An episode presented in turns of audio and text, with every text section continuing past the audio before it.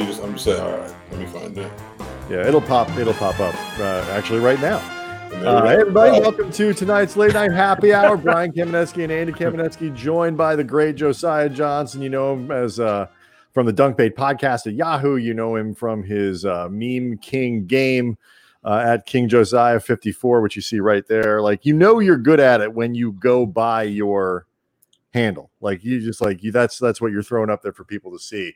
Um, how's it going, man? Thanks for coming on. We appreciate it just had to retweet the tweet to get get the get the audience plugged in. But appreciate you guys for having Excellent, me. man. man. Excellent. How how's everything been? I, I was watching last night's dunk bait, and uh, the three of you guys didn't seem very good with the way things shook out last night.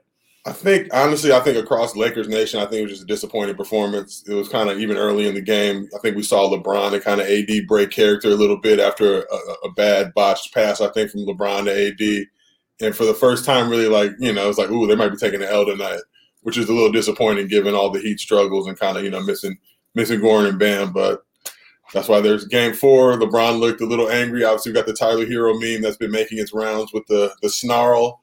So we'll see. I'm yeah, you already know. okay, my question about that: Do you think Tyler Herro knows who Billy Idol is?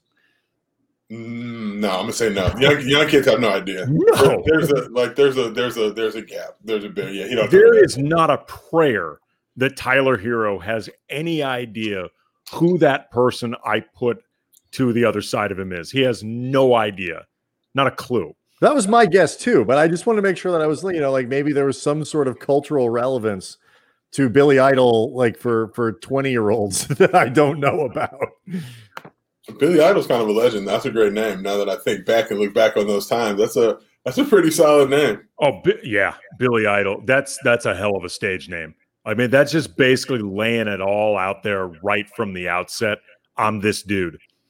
Like, like John Legend for, yeah. for current contemporaries. It's like you know you know what you're getting with a name like that. Well, it's a lot to live up to. I mean, like, I mean, think about like poor, you know, I mean, obviously he managed to live up to it and then some, but like when you're named Prince, holy crap. Like that's a lot. that's a lot on your plate right from the like literal inception of your life. That's a lot.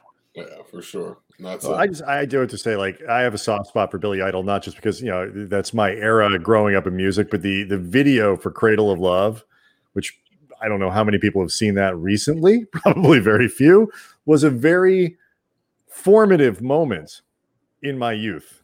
Okay. Um, that one was that one that one was important. Well, in part too, because at that age, when you, when you're young like that, you're not wise enough, you know, worldly enough to realize just how inappropriate that video is. Like, I mean, like really, it's it's like an ode to jailbait video. Like, it's really in a lot of ways wrong. Like that video would not get made now. Yeah. Oh God, like, no. I don't even know if the song would get. pretty sure the song would. Well, but I mean, to, to be fair, I was like 12 so I, mean, well, I was age appropriate for to to have the feelings that I had.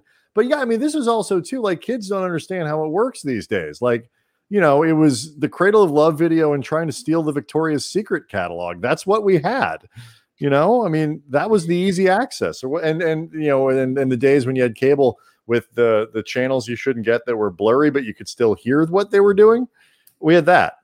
Those are my options it's the best I could do. Like every minute, you would get like two good seconds of like a some type of. Uh-huh. You won't have to try and piece it together. Oh, you, you to, back in the day, you had to earn it. I mean, like yeah. I know the older generations always talk about, you know, we had to walk uphill, you know, both ways, you know, and that stuff gets old. But we really did have to earn it more in terms of trying to see rated R nudity. You had to work way harder back in the day than now. like, I mean, it really, it was it was a triumph of the spirit when, when you when you landed on that five second like that perfect five scrambled seconds of showtime like that that was a real victory okay can i can i tell a story about uh the the the scrambly porn the, the scrambly blurry porn here for a minute so I'm in college, my senior oh, year God, in college. I know the story, Jesus.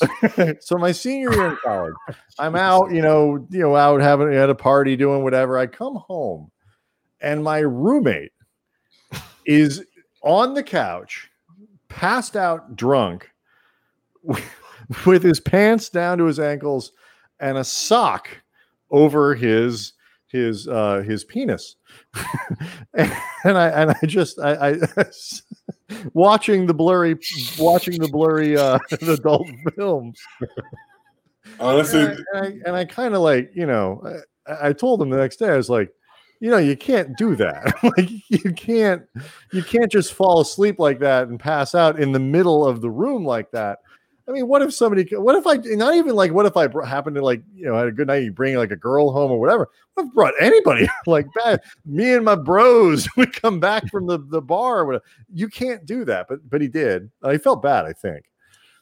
The way you described that, I saw the entire visual. I'm like, that's going to be a scene in something. So yeah, we probably have to link up and just make that because that visual is probably one of the most hilarious things, and the fact that it's lived with you I can see that. Well, you, don't forget, that, Josiah, you don't forget something. That's what I'm saying. I see, I, you see, you see things that you never forget. And I felt that moment as you described it, and just knowing the pain that you had to probably endure, piecing it all together. Like, wait, oh, dude, dude. I can listen. At least he was, at least he was practicing safe sex. yeah, I mean, I mean like, let's say it was, I wouldn't blame her if she'd have been like, I, I gotta go. I'd been like, yeah, I, I understand. um, no, let's make this very clear. Andy was not the roommate. No, no, this is when I was in college. Not. We didn't go to yeah. college together. No. Oh, yes, the Spice not. Channel. That's exactly. I was, I was on the other side of the country when this happened. Leave me out of this. well, we're seven minutes in, and Josiah totally regrets this appearance. Honestly, no. I used to talk a lot about hotel porn back in the day because I think that's the thing about being a college athlete. People don't realize when you travel on the road, you get a free movie. They don't designate what that movie is. There's no designation, but you think you're beating the game. But then we, we would have people back at UCLA who would check the bills and be like, "Wait a minute, like these movies were 19.99. The other ones are normally 12.99. So you could put two and two together." Oh, so okay, so like, was there in terms of per diem? Was there like a pay-per-view per diem? Like were, were you allowed to like go pay-per-view with legit movies? One movie a day. You could get whatever you wanted in pay-per-view. That's what i'm saying. There was no there was there was no definition of what a, they just said you can order one pay-per-view movie. So and then the, during the tournament you got to get one from the school and then one from the ncaa so it was two movies a day Wow, they, they really styled you guys out. yeah, twenty extra dollars and free Wi-Fi. I mean, who, who I, I, don't get why you guys need to get paid now. Now that I see that type of setup that you had at UCLA, I, I didn't realize you had it that good. I was living the good life. But yeah. I mean, seriously, the, the, nerve of all these athletes complaining, like in the like, tournament two like, movies. I feel like Ed O'Bannon really left some important stuff out. you know, it's like here he's always complaining about this or that or whatever. He never mentioned anything about the free movies. Ed, Ed was in a slightly higher pay range. He was he was bringing a lot of bodies into the the arena, so I think he had a he had a great gripe with that. they gave Ed O'Bannon a third movie.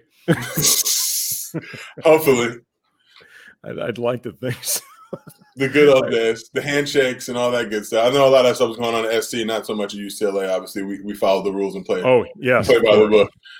yeah, absolutely. I, I I used to bartend at the Westwood Brewing Company Ooh. in in the yeah like mid to late '90s up to the early 2000s, and okay. I, let's just say some of the stories that I heard, there were some handshakes. there were absolutely we, some handshakes. We might have crossed paths. Bru- Bruco wasn't my first destination. Usually it was probably like the fourth spot if everything else wasn't cracking, but it definitely had like karaoke night and some other good stuff going on. Well, Bruco, when I was there, man, that place was wild. Like, yeah. like, like Madison's, I think, was just more of an established spot in, in Westwood Village. Like it had been there longer. It was a bit more of an institution. Yeah. But the Bruco was straight up insane. Like, I mean, I remember also to like timeline wise, you have to understand it might have been a while ago. Andy served honorably in the Crimean War, so he's been he you know he's been at it a while. So yeah, that know. that, that place was crazy. But yeah, they we used to have uh, the water polo players in particular used to live there, but we we had a lot of athletes going through there. It was, I mean, you, you, it was like the holy triangle. It was like Madison's, Maloney's, and Bruco. And what you, everything had a different kind of Madison's obviously pint night Tuesday night was, was thriving. Maloney's Sunday night industry night was probably, you know, one of my go-tos later on in college life. And then Bruco, Bruco was always solid. It was just so far. It was like the, the, deep, the deepest coming from the dorms. and we're So in LA. So far. like two more blocks is like, oh, I'm good. Like, It's It's on the other LA side thing. of Westwood Village. It's, it's too far. the Walker Oh, I know. I only much. knew one bartender at those three bars, so I only went to one of those bars. Oh God, I remember. If you had an in though, that was you know you were drinking free all night. Honestly, the, the college it's all like it's like the barter system, kind of like Shawshank. Really, just like if you knew somebody, you could get. If you knew the bartender that could plug you, you could live like a king. Really. Like, Oh yeah. Oh my my friends when I eventually quit uh the Bruco because I just I had been there too long. I was sick of it, and also I was like, this lifestyle is going to kill me. Like, and and I was also starting to get some writing work, and I thought, okay, maybe I really don't need to do this anymore. All of my friends are like, no, man, you, you need to keep this job. Like, trust me, you're never going to make it as a writer. Like, you're a terrible writer. You need you need to keep this job because they they'd come in every weekend and just get totally hooked up. They loved loved my time as a bartender. Best job you've ever had. not bartending in, in college in terms of the hierarchy is, is humongous. Like bartenders can get a lot of stuff moving and shaking. With the athletes, you can get tickets to pretty much any game you want, gear, whatever. You know, people are willing to exchange for some beers. Like, Well, the, the the moment I'm not I'm not even joking about this. The moment that I really realized, like, holy shit, I need to quit this job. Like, I've been there too long. Was this girl was telling me she was a senior, and it was around uh, graduation time, and she invited me to her graduation brunch because she's like, "You've been this big part of my college experience all four years." I was like, "Jesus Christ." Oh my god! Oh my You've god! been like a second father to me. Like, I'm just, I mean, I didn't go to this thing because I'm just picturing like her father would have been rightly shooting me daggers. Like, just like the idea you brought your damn bartender. Like, thi- this is the guy running up my Amex. Like, I'm- honestly, weekend. it's huge currency in but that's the thing. You don't understand the impact that you had on generations of kids. Like I'm just, you know, they became adults in these moments. The, the 2 a.m., 1 a.m. trying to get those last beers in, having, you know, going and yakking in the bathroom and kind of learning their lesson, but coming back the next day to try it again. Like, Look, Josiah, I have long said, long contended to anybody who listens that people like Andy are the real heroes.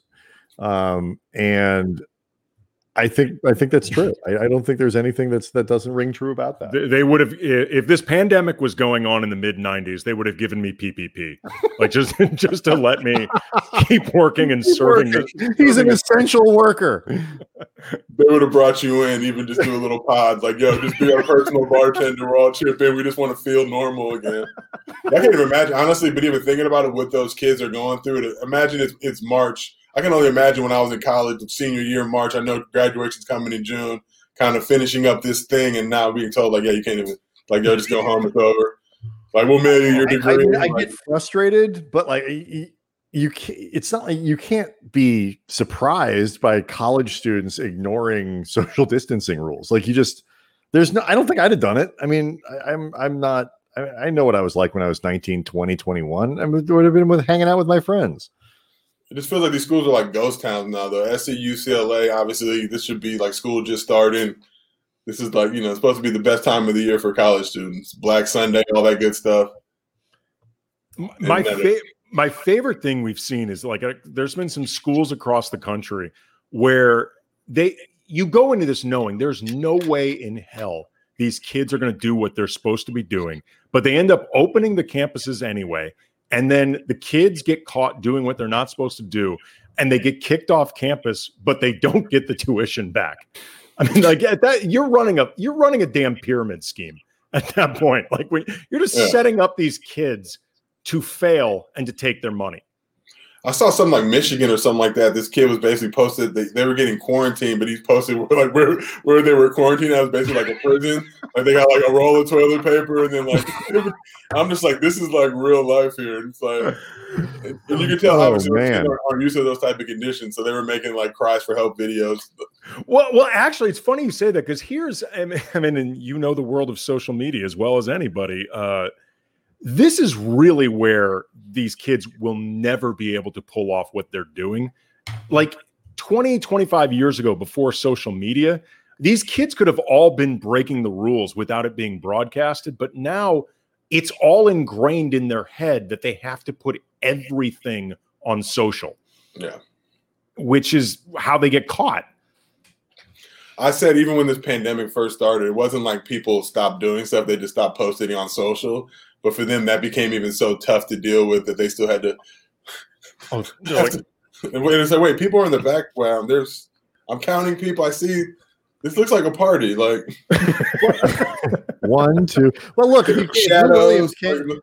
Lou Williams can't count on his friends to keep him out of uh, you know, the lemon pepper wing thing. And if you're Lou, how do you take that photo with the Clippers with the Clippers mask on that they got from the bubble? Like it was to me, it was like I've been in those situations though, so I can't even hate because obviously, if, if, social media was, was, around when I was in college, I wouldn't have made it probably a year. Like, I'm woo, woo. so right, lucky. of that though, okay, you joined us tonight on. I, I feel like tonight on the night you got to feel be feeling pretty good because you you put out three memes tonight uh, off of the, the Trump thing that we saw earlier that were just like Salt Bae Chef's kiss, kind of perfect. Yeah. And like, eh, do we have? Did you take the pictures of those, Andy? I I did not. I thought. Okay, yeah, it doesn't matter. They have other. We have other stuff we want to talk about, but like, they're easy to find. Oh yeah, no, they're fun. But like, so Let's see if I can do it real quick. But anyway, keep going. So like on a, like how quick? Because like that's fast. Like how quick is this stuff even available for you to like pull the the clips and stuff like that. like these things, like it just happened. I got already pulling Trump breathing heavily on the on the balcony there. This is the thing, and look, I know the space that I operate in, and I've often said like, I don't I don't do this to as like a ha ha joke thing. Like I want people to watch that video. I know the easiest way for me to do it is to correlate it to something that's going on in the world. I just so happen to be watching the Patriots game, watching Brian Hoyer, a possession after possession, just squander opportunity after opportunity, and it's like, oh, let me but but there's always kind of a deeper thing behind it. But with this thing, I think just the state of the world that we're living in is it's like every day. Like I've been around for 38 years, and this is probably the craziest I think I've seen. And that's LA riots, everything else we're going through, and you know that I've gone through in my life. Like this stretch is every day just gets more wild, more ridiculous. Yesterday was a parade. Today it was like, hey, look at me, but I'm gasping for air, but hey, I'm, I'm fine. and it's just like but what I loved about it too is like you had a bunch of you had one where you used Trump to make kind of make fun of Belichick, and then you had another one where it was like like a Trump joke, yeah. uh, and follow like so you kind of you kind of got the variety. It, even if you're somebody who like supports the president or kind of like you still ought to be able to appreciate the joke that it was funny. It's funnier if you probably don't like him. it's funny if you're a Total Recall fan. Everything, everything yeah. I use generally is from my my age range of stuff that's really resonated with me. So I'll look at Trump when he's breathing like that. I'm like, damn, it looks like Cohaagen in uh, Total Recall when he falls. when he bounces down, he's, he's, gasping for air, just the way this dude looks. And it's just yeah. like, yo, Cohaagen, give people the air. I think this is kind of Trump is that type of figure to me. Like, yo, just like this is not something to joke about. Like, you got f- flown from Marine One to Walter Reed. Like, everybody else doesn't have that luxury. Like, oh, I'm not feeling good. Like, okay, I'm just gonna, you know, what I mean, it's like, come on. Yeah, I mean, whether this is just bad messaging on his part or genuine obliviousness or both, frankly. I mean, he's lived in a bubble for a while. I mean, well before you're in the White House, which, you know, as connected as you are to literally the entire world, it is also a bubble. Like, he seems to really be presenting this as my experience being flown in to Walter Reed, getting round the clock uh, treatment from the greatest doctors in the world with you know the greatest access to different medicines. This has been everybody's experience with COVID. Stars, they're just like us. And like if you you know, I'm setting I'm setting an example for how the rest of you, if you're unfortunate enough to get this virus, if you just follow my lead, you can get through this too. I mean, it's just it's insane.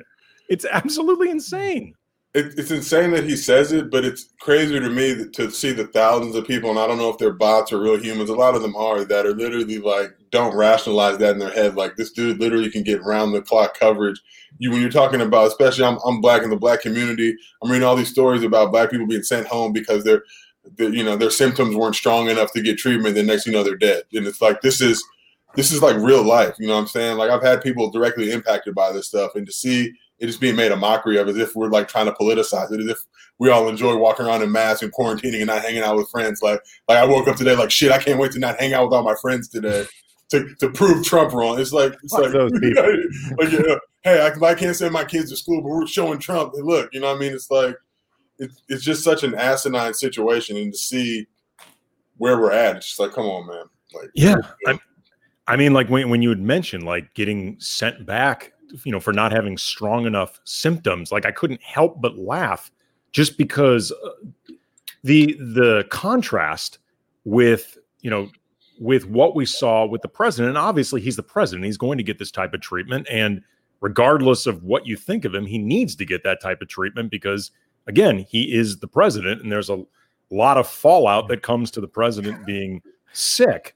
But you have Don't to touch have that button, by the way. you have to touch. have you- you've got to have a recognition that like this is not real life like the life that you that you're engaged in as president is nowhere close to what is typical I just I find the, the, the humor in the fact that for all all this time they've been they've been blaming the blue states and that's been the whole thing. All the blue states are you know they're they're not being they're being mismanaged and literally it's literally running through the entire GOP likely because of fast tracking the Supreme Court justice and, and, and having a buffet style event.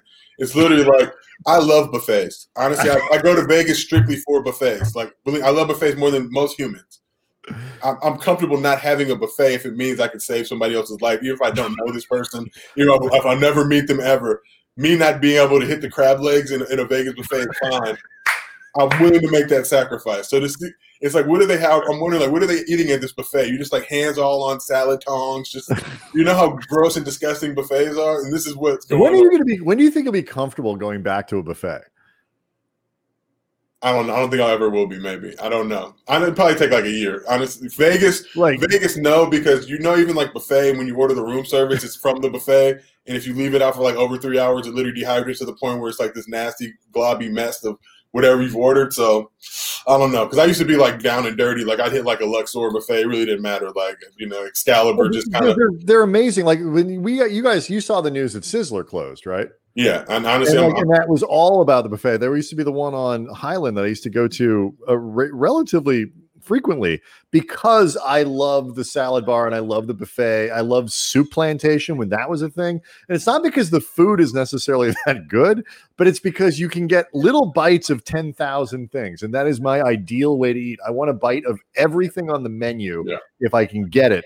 And and and I and so I, I completely completely understand your love of buffets.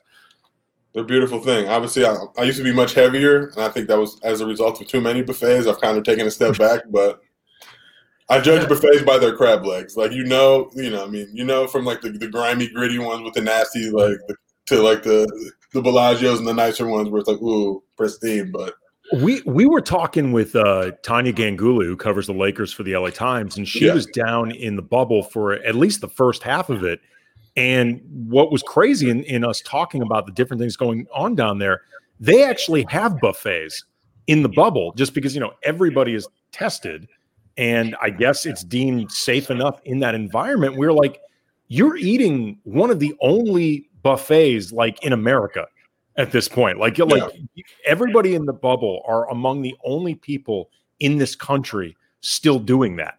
Yeah. Like the buffets are going to be gone for a long ass time, assuming they ever even come back. and you talk about the bubble. We interviewed Chris Haynes on Dunk Bait, and obviously he's been there since I think two weeks before the players got there, so going on like hundred days or something crazy like that. And it was just like honestly, you're looking at a dude who's I don't want to say losing his mind, but it's like he hasn't seen his wife, his family, and it's just like the psychological toll is taken on these guys. And to know, like he said before the players got there, they had a lot more restaurant options, but once the players came in, like they got cut in half. And just f- even like finding a good meal to eat, like you get tired of eating the same thing every day. So I mean, these dudes are, you know, so I, I got nothing but love for them over there. Okay, actually, that's a great way to eventually swe- uh, segue back to the Lakers. You guys on Dunk Bait, it was really funny when you were talking about how Chris Haynes, like when the late the expectation is the Lakers are up 2-0, the the Heat are down two of their three best players. Like it's just going to start sinking in that this is a wrap, and Yeah. then they end up the Lakers end up blowing Game Three, playing really badly. Jimmy Butler has a historic night, but Chris Haynes is like, God damn it, man. I want to get out of this bubble. Like, I just want to get the hell out of here. Like, it's the equivalent of for writers covering a game when you've got like four fifths of a story already pre written with like four minutes left, and you just basically need to see how this game turns out. That's been going one way the whole game. Then all of a sudden, the other team makes this crazy wild comeback, and you're like, God damn it, man! Got to rip it up. You know it's gonna be gotta, a long night. I got to restart this whole damn thing. That was that was Chris Haynes, and the rest of these guys. They're just like, damn it, I'm here like at least. It's another four days. Yes, because it could have ended on days. Tuesday, and now they can't get out until Saturday. If the Lakers win on Friday, they can't leave until Saturday. So Haynes was basically like, I don't care who wins. He's like, all I know is between games four and five is like a three day layoff. He's like, I'm honestly so frustrated. It's like play every other day, man. Let us go home. Yeah, I that was every other game. People would ask me when we used to Andy and I used to cover baseball, which I I, I love baseball. I didn't like covering it. Like, like, oh, who do you want to win? Who can win fastest? Like whoever can win in two hours and 23 minutes. That's what I want. That's all I care about. My, my our big saying in college was win or lose, no overtime. Like let's get the thing over with.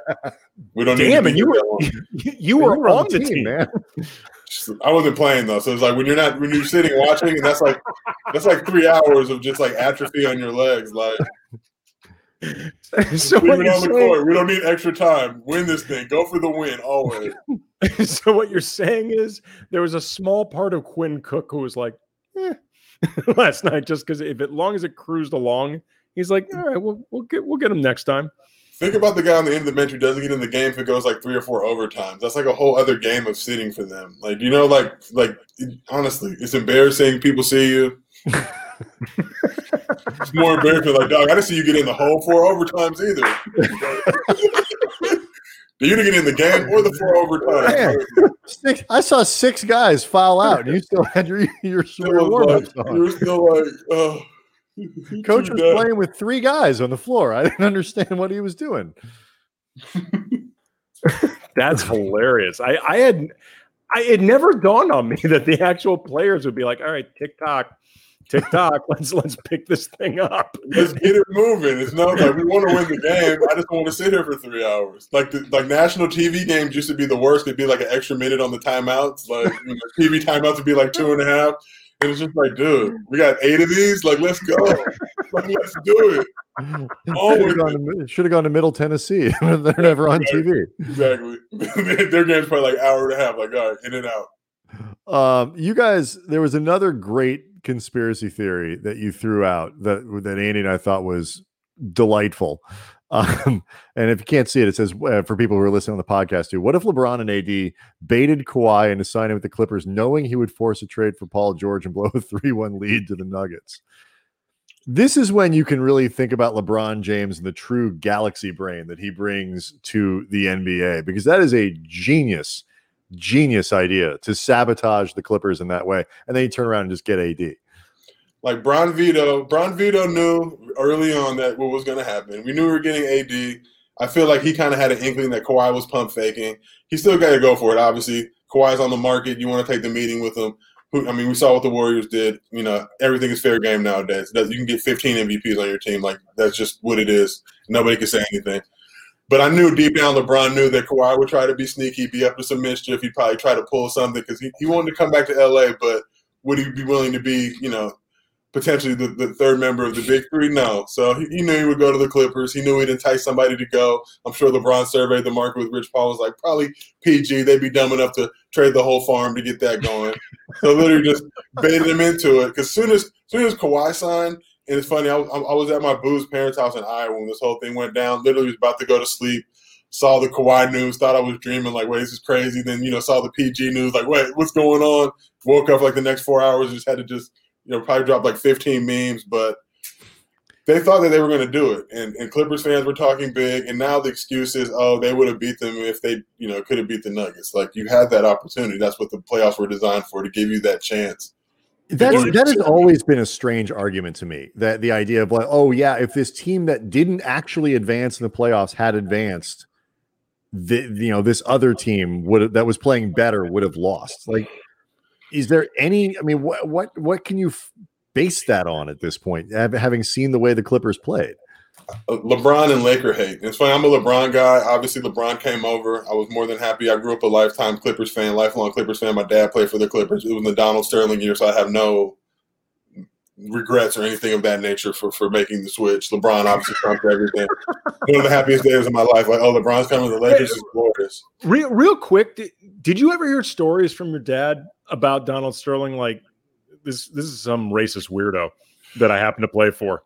Like, I mean, I'll let him kind of tell you all those stuff. But the one thing I will tell you, he tells the story. He was at like a Christmas party, and they basically like made all the players come in uniform.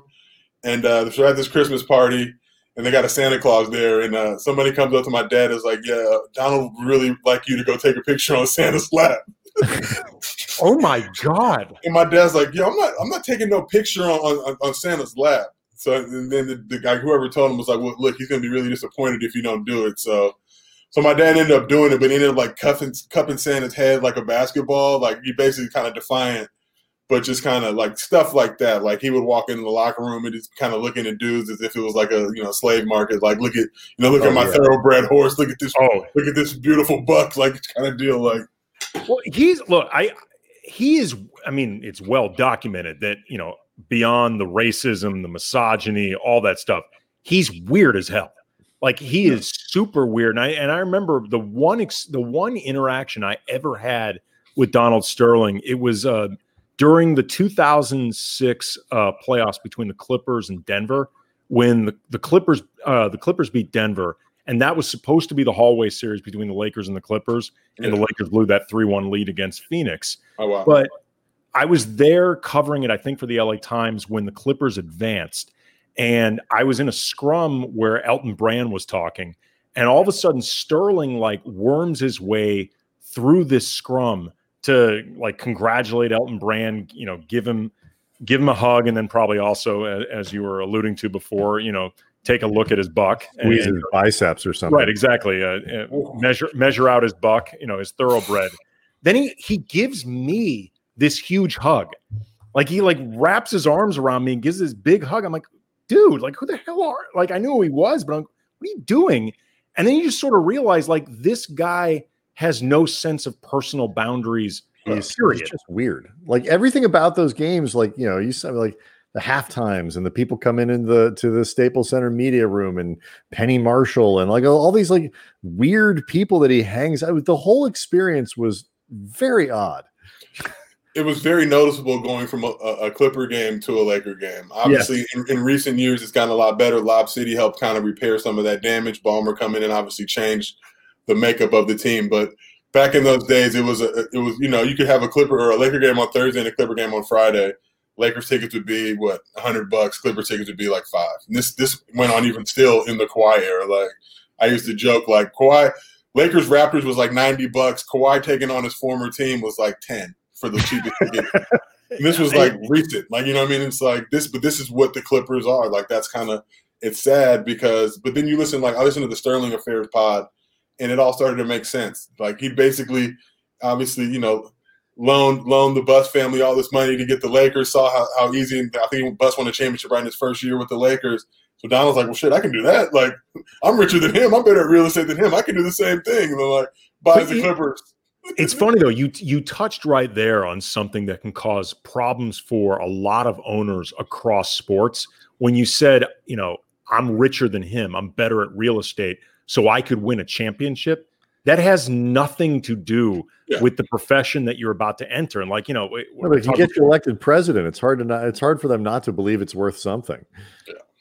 I mean, like you know, I, I used to work.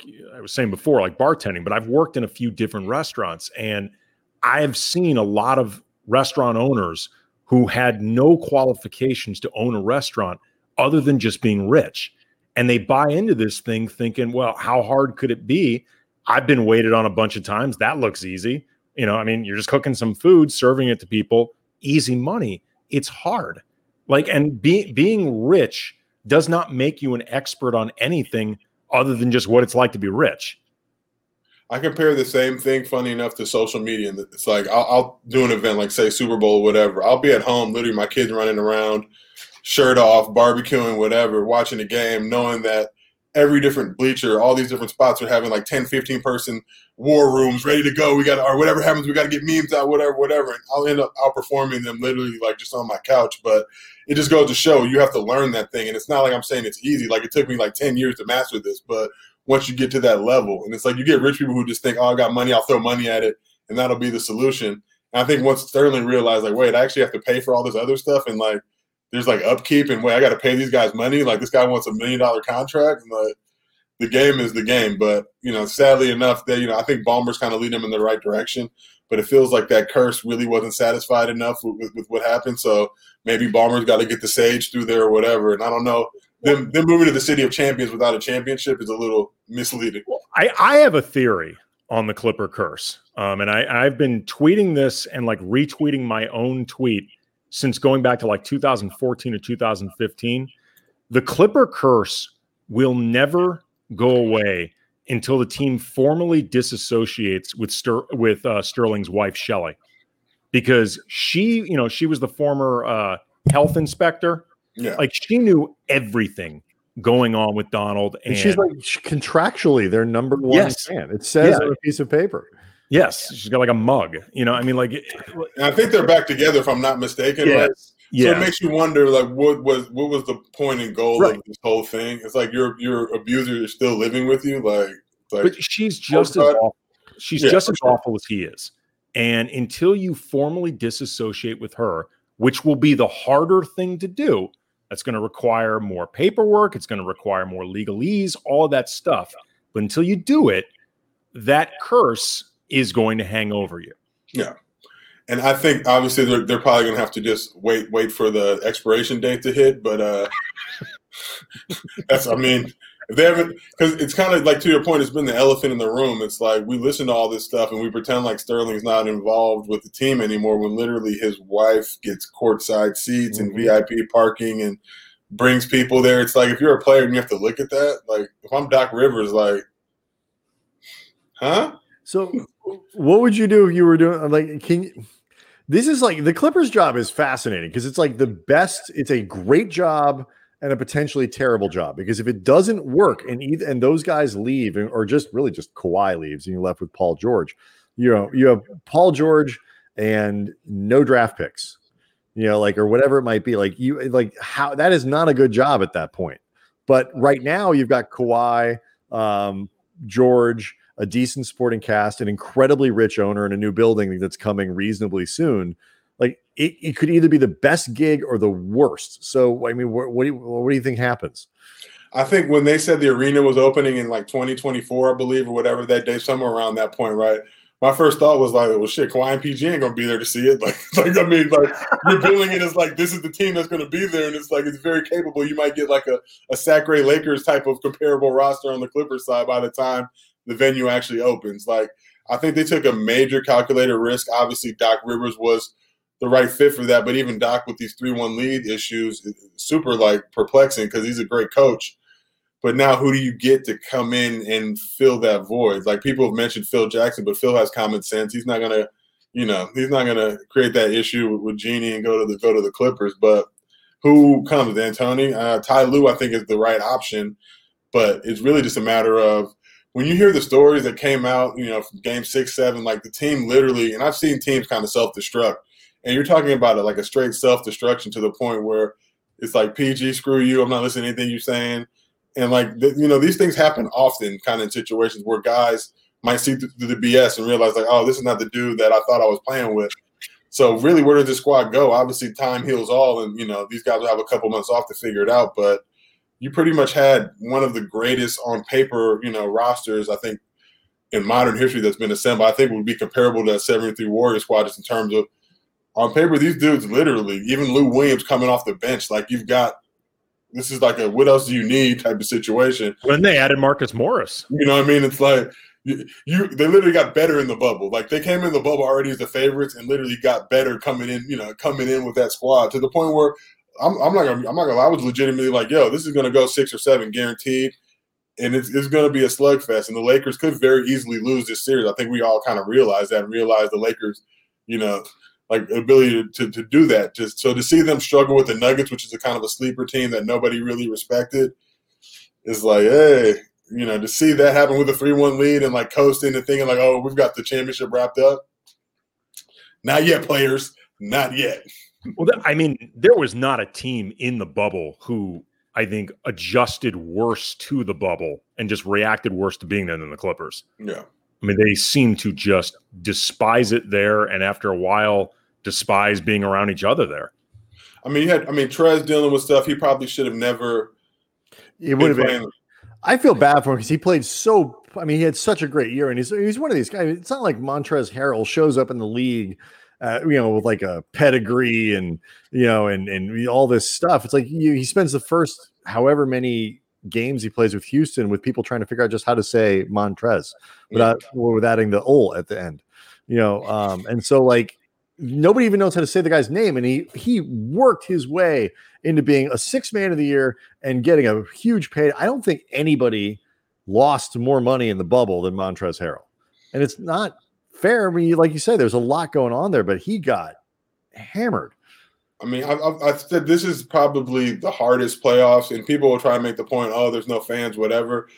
But we're watching it, and obviously the NBA's done a great job with the bubble, no positive tests. The viewing experience is pretty pretty great. Honestly, when they first rolled out the the jumbotron and everything, I was really amazed. Like, wow, this feels great. But it's then I thought about, as a player, it's like you you know you see the smoke and mirrors you know that that's not the same experience for you like you're looking at your family on a screen you know as they're sitting at home like plugged in on the zoom it's like it's a wild but you know this is what you come to every day like that energy that you feed off of yeah that home court advantage all that stuff now out the window so to see, and you have to be at Disney World for for three months. Like that sounds to me like the most terrible idea ever.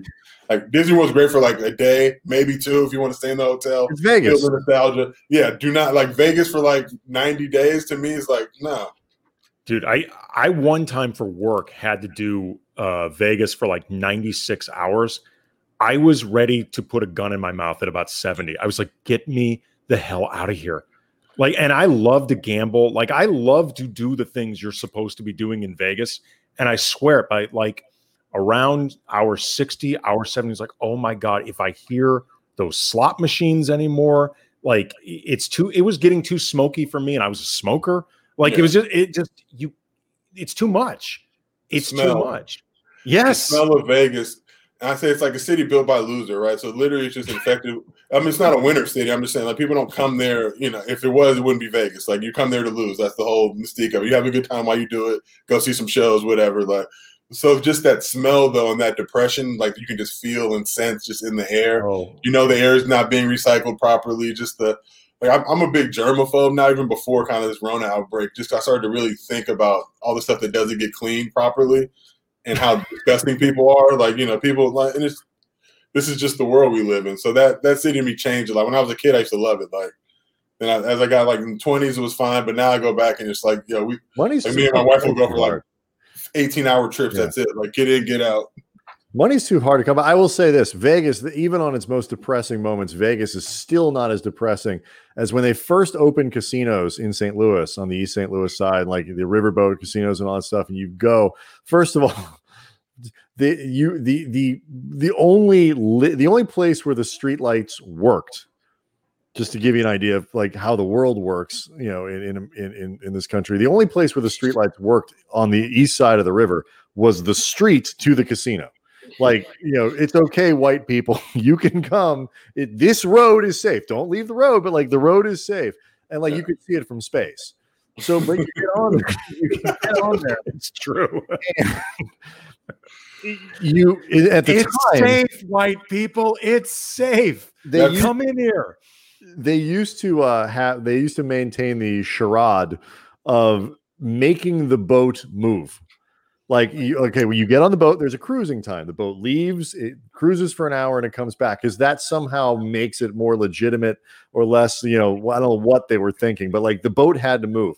And these people who would get trapped on the boat and this was low rent casino stuff you see people literally gambling away you know their paycheck money and they're trapped. They yeah. can't even get off the boat because the boat is moving. It is the most awful thing ever Oh Reminds me of that movie horrible. Maverick with Mel Gibson. That's what that, that's the visual I have in my head right now. And to your point, like thinking that you can't leave, like that's the whole hook. Once we get you here, we're going to get the money from you. Like we're getting our money back somewhere, so, some way, somehow. At least, at least Vegas, like you know, Andy and I, well, the first time we went, we tried to do an all nighter, didn't work. Like you realize there's nowhere to sit in Vegas that isn't in front of a restaurant, a bar, or something you got to pay for.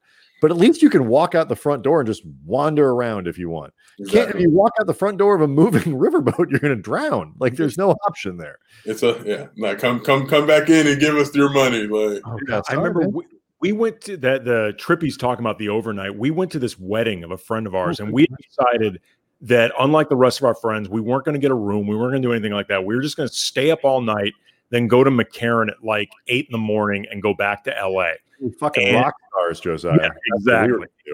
And both of us, like by one in the morning, something like that, one, two, we had lost all of our allotted gambling money. Both of us didn't do well.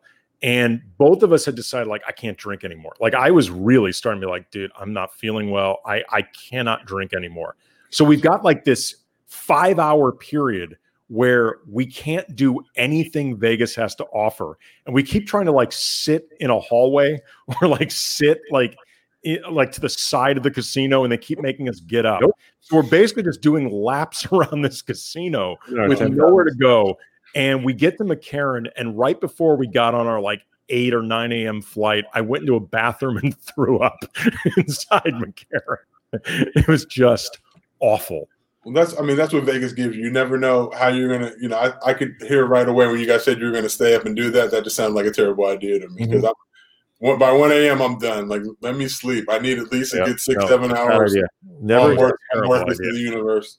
Good right, question so from a good question, real quick before we move on from Granted LA. Does Luol Deng get a ring because the Lakers are still paying this man five million dollars? I can honestly say I had not thought of that. He better demand his ring. you paid me five million dollars to be a part of this team. I deserve a ring. Like there, there's an Earth two somewhere though, where like Luol Deng isn't on the payroll. The Lakers have five million extra, and they go out and they get I don't know, somebody else instead of, you know, keeping Alex Caruso or doing some of these other things. And like the team is worse. Like there, it's absolutely, you can come up with scenarios where Luol Deng saved them. If I'm Luol Deng, do I get that direct deposit? Do I get like a big Lakers check sent to me every every pay period? Like how do you how do you get? I would want a big check. I think I would want a giant novelty check every time. every single time. Like Jeanie, where's where's the check at? I would actually offer to have them take like 500k off of that number if they sent each check as a giant novelty check. Give me a giant check, Jeanie. Give me a Laker size check. Don't give me a Clipper check. All right. So what what do you think? What are you thinking about tomorrow? Like what what were your biggest takeaways in terms of why the Lakers lost this game and in terms of what you're looking for tomorrow night? I think one of my followers pointed out, I forget who exactly it was, but it was basically like LeBron was watching football all day, which I, I realized and I remembered because I saw all the, the Dak posts and whatever. And I'm not to say, look, I'm, I'm, LeBron's a grown man. He's been in this spot before. We've seen LeBron kind of activate that that zero dark thirty mode, like where, you know, I'm off social. I think he was in the bubble and he was probably losing his mind. So this time he's like, I still need to be able to interact and engage, so I'm not going to do that it feels like this was just one of those games that's not, you know, any Lakers fan watching that game, LeBron fan, this was from the jump probably one of the most ridiculous looking LeBron finals games. I'm just like the passes, like the stuff that was going on, like not being able to catch passes and LeBron making terrible decisions with the ball, which after a zero turnover game previously, you know, to have seven or eight, whatever it was. Yeah. It's like you're not going to see that, you know. I think work. So you literally, this is you know, 20 free possessions that you gave them in addition to they kept it close. I thought when it was at halftime, I think it was like a four point lead. It was like, all right, they're going to get it together and kind of just just finish this thing out. And we saw them make runs in the third, but I don't think we'll see that again. I expect them to come out and smack them by like 30 or 40 just to send a message to Jimmy Butler, but we'll see. I've been wrong. So I don't mean, you know, this Heat team's playing expired. Spo out coach Vogel in that game, I will say, but and somebody said Bam's playing tomorrow. I think Bam playing actually helps I think it helps the Lakers. Yeah, it, it, it focuses them a little bit. Yeah, but Dwight seems to be a great matchup for Bam. He was having a little trouble with with Olynyk and Meyers for some reason. Just the kind of the shooting became an issue for him. So I think Bam, it's, as funny as it is, adding their All Star back in the lineup make make things a little bit easier for the Lakers. Well, it was so unusual to see the Lakers not necessarily play badly because they've had some games in the playoffs where they didn't play great. This was the first game where they looked genuinely unfocused because this team's been pretty locked in Yeah. since getting into the bubble. Like even when they weren't playing well at the restart, I think they looked pretty locked in. And ever since the playoffs, they've been totally dialed in. Last, uh, yeah, it was last night. They just they looked disinterested. They, you know, they they looked completely out of sorts. LeBron and AD were both really sloppy. You know, they It's like they were mad at each. I don't. I don't know what it was, but they literally broke character in that first quarter. And LeBron said something to AD that you could tell was like, it was too much. It was just. You know, I don't know if AD kind of shut down after that or what. I didn't call him. A, I think he called him a white swan. told him to put on his big boy pants. Put on your big boy pants, white swan. Let's bring this game home. But you know, you know, LeBron in the finals with this squad, with everything that's at stake, he's not going to get humiliated. I think he needed kind of that motivation and to let him know. It's kind of like back in the day when Kobe would kind of turn into facilitator mode. It was like, oh, you guys have a problem with my scoring? All right, I'll be facilitator guy. And now what? Oh, we need you to go score fifty, Kobe. Like that's that's what we learned. So Yeah, I mean the the whole thing. I I, I do. I am happy Jimmy Butler got like it, it is so hard to create an icon like a genuinely iconic game in a series you're probably going to lose. Like you, Andy and I were talking about this last night. Like LeBron made this. I forget the year, but like the when Ky, uh, Kyrie and Caleb were both hurt, and LeBron basically carries them through a competitive series on his own. Like that's one of his most iconic series. Jimmy Butler got a game like that in, in a series that Miami may well lose in five. That is so hard to do, and Butler really deserves it. So I was kind of happy that he at least had that moment. I must be a wasn't, but I was. 2018 ish when he had the, the 50 point, 58 name, whatever Yeah, it was in that yeah. game. And it's like people act like I think the problem we deal with a lot of, nowadays on social is people act as if they could get 50 points in an NBA Finals game. Like in their mind, they're trying.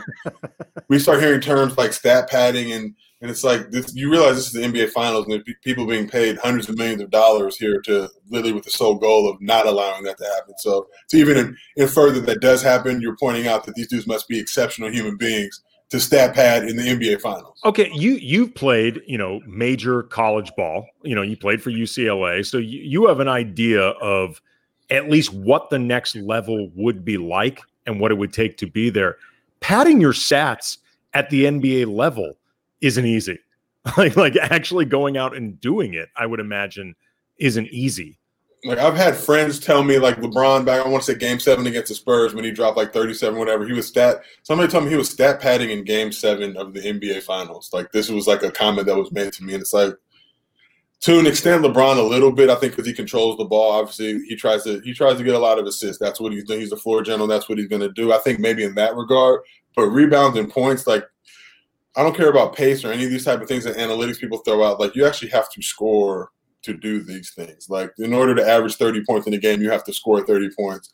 So if you play basketball at any level, like scoring 30 isn't just a given, let alone at the highest level of basketball. It's really hard to do. It's very, it's extremely difficult to do. It's not like, oh, I'm just going to go score 30 because I'm LeBron. Like it's not how that works. You still have to put the ball in the hole. Okay, like maybe you could say that for LeBron, stat padding isn't hard because he's LeBron, or like maybe a handful of, I don't know, 10, 12 players. The average player in the league, and these are, you know, the 1% of the 1% around the world at basketball, padding stats is not going to be easy for them.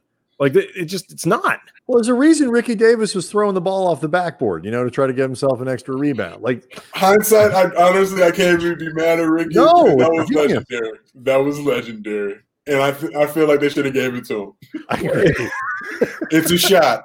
Change the rules. Like if, if you like, I feel like if you're that brazen, you should just get it. like, you know, it's it's the ultimate. The answer is always no until you ask. you know, like the, like it's like when Jr. You know, to close out the first half yesterday. You know, he took like three dribbles to get himself to the corner. The most like brazen attempt at a three pointer. Like, I kind of respect that. like my dad used to tell me tricks of the trade. Like you always want to grab that that end of end of quarter rebound because you're quick, quick, you know, it's a, you can add a couple extra rebounds easy. Not everybody's going to be going for it. Like like he's used to I hunt mean, those you down. get paid off that. I just, I do think there are certain times in sports. I wish like every sport had a committee that like sat uh, by courtside, sat on the side of the field, whatever it was. he's like, you know what? give him an extra point for that. Like that was really good. Like that was, I like that. or, or you know what? That basket's only worth one. Right? No, you don't get extra for that. It's called high school. No, I'm just kidding. Those, those, those scorebooks would be altered. Like, would you? uh Wait, what do you? What would you do with Danny Green? Because I heard you guys talking about on Dunk Bait. I'm not honestly. I'm not a Danny Green slanderer. I understand it. Sure. I think Lakers fans have a tendency to, you know, even with the coups and the petition thing, we've bullied players into performing well. Like KCP got a lot of it early on, and he kind of got his stuff together.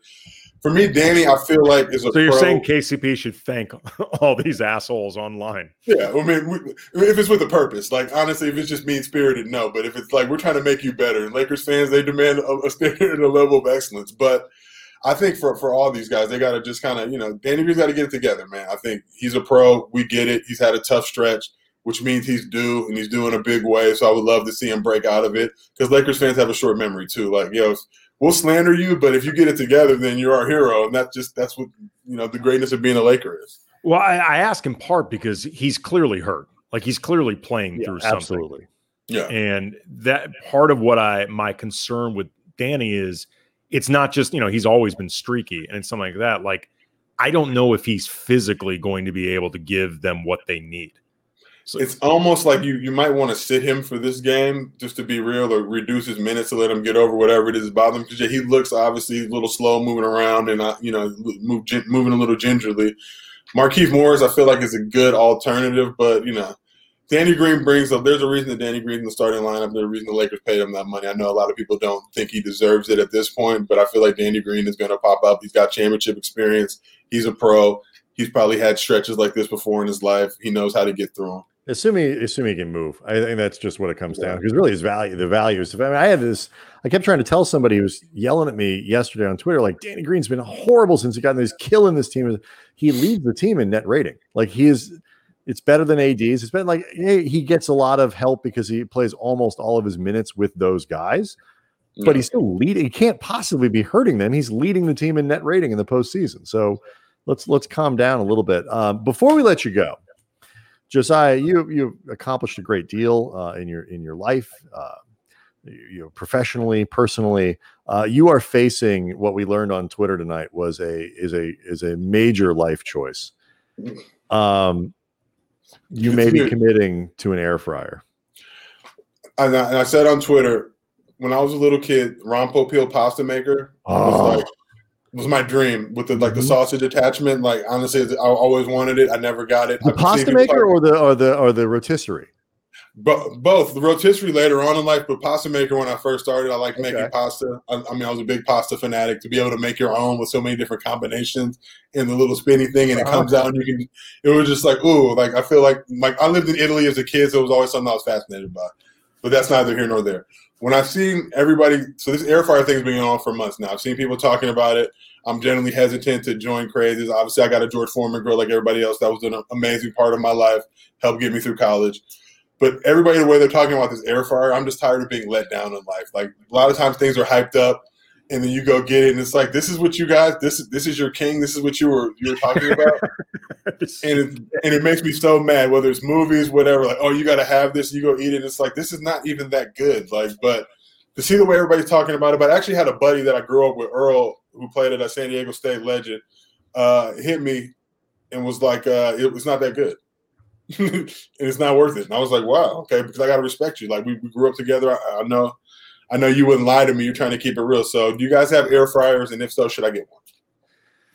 Andy, do you have one? I do not have one. I've always, okay. like you, I've actually been tempted to get one before because I've heard really good things, but I don't actually have one.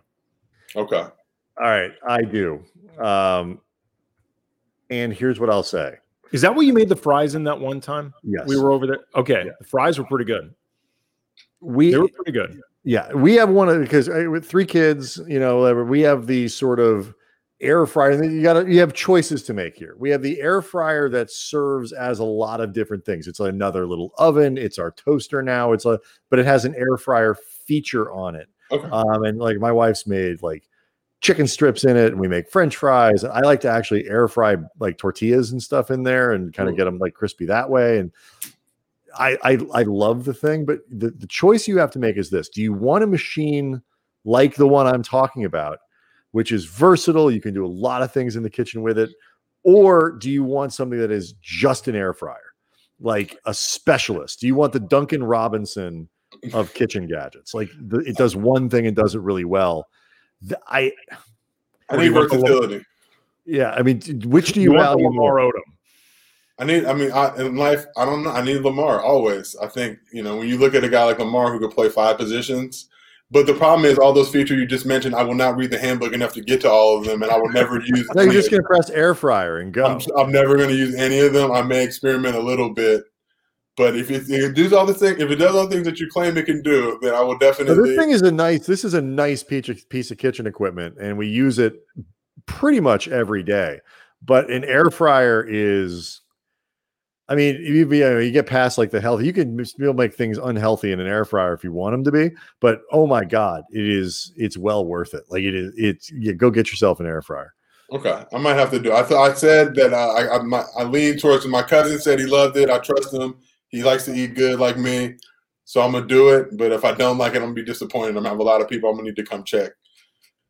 Um, what's been holding you back? Just the the idea of not being sure about it, or being let down, the the price, like the letdown and the commitment I'll have to make. Like I, I saw, I, saw Twitter in like 2010. I didn't really get on active till like 2017, just because I don't want to have to deal with it all the time. Like I didn't want to. I knew it would consume a lot of my life, and I don't want this air fryer now to become my whole existence. Like I'm literally worried about in a situation like this, what I'm going to air fry tomorrow. What you know? I mean, I just because I will do that. I'll get it. I'll, like even with Postmates now, I'll spend hours on Postmates trying to figure out that exact thing I want but knowing that I'll never find it. So I don't, you know, I don't want to be putting that. Well, you know what, it, you know what it becomes? It like with Netflix or Hulu, you can spend like 30 to 40 minutes just scrolling through what mm-hmm. they have as opposed to just deciding on a damn movie or a TV show. Like there will be times where it's like, all right, I'm just trying to wind down, go to bed. Let me just go through Netflix, you know, watch TV for like half an hour and go to bed. I'll spend half an hour deciding on what I want to watch and end up watching nothing exactly. and going to bed. So uh, when when it comes time for you to, to get this air fryer, are you the kind of here's like this is the question Sector Cruz asks. I want to get one, but which brand? Now, are you the kind of person who's gonna go through like 200 different reviews and this and that or whatever? Are you just gonna go get somebody? I had a few people suggest some. I'm gonna go to Costco see what they have to offer. That's kind of home base. I had another person send me an Amazon link for one that looked good. It was like the two hundred dollar range. I don't know if I want to commit to that amount. That was my biggest gripe with the Ron Popeil pasta maker back in the day. Price mm-hmm. point. I'm a frugal guy. Like, ooh, I'm, I'm, you know, I'm gonna, I'm not gonna get this just because those payments aren't as easy as you claim, Ron.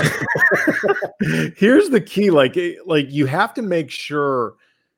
I guess either if you if you want to make a sound investment or you want to guarantee that you just do it and get out of your own way, alcohol alcohol with those, you know, as seen on TV ads, th- that's the combination that leads you to buying these oh my things. God. Like I, I remember one one time I was at uh the chimney sweep in Studio City, this bar, and I, I was pretty hammered. And like a week later, a package arrived, and apparently at Chimney Sweep, I had ordered this double CD of Easy Rock that I saw on one of the TV commercials. It was like Christopher Cross and like you know like steal and away. You sent it to the bar? No, I sent it to me. Oh, good. I, okay. I went to a I went to a payphone. I think inside the chimney sweep and just drunk ordered this thing off the commercial inside the chimney sweep. Like I didn't even remember That's doing this until I saw, I was like, when the hell did I order this? And I looked at like the order date. I'm like, oh, yeah. Okay. Yeah, that makes sense. that all right. That's sort yeah. of now remembering uh really want really want to have the Pilata song at my disposal. That, yeah, that I will say that there has never been no infomercial ever had anything better as a better tagline than set it and forget it. Like yeah, that is the ultimate. I, I, was too young to really be able. It was too complicated with the attachments. But the way they used to cook that prime rib on there, and then you would slice into it, I knew yeah. it was fake. I grew up in LA. I know Hollywood. I did not care. I wanted that machine. I did not oh, care. The the uh, granted LA, I bought in color World War II DVDs because of alcohol. Never watched them. Hey, you gotta put those on. Oh, like uh, those flashlights, those tech light flashlights. You know they show. Oh, those are great like the army guy runs them over in a jeep and they don't destruct like you can freeze them no but you can you can foil robberies. That's the best part. You got one of those things you shine it at the guy the robbers ah, i want one of those until the, until the law arrives. I want one so badly.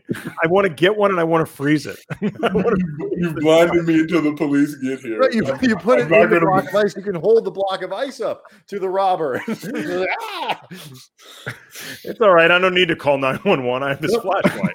I got this magic light. It's indestructible. Oh man. Um, dude, this is always fun.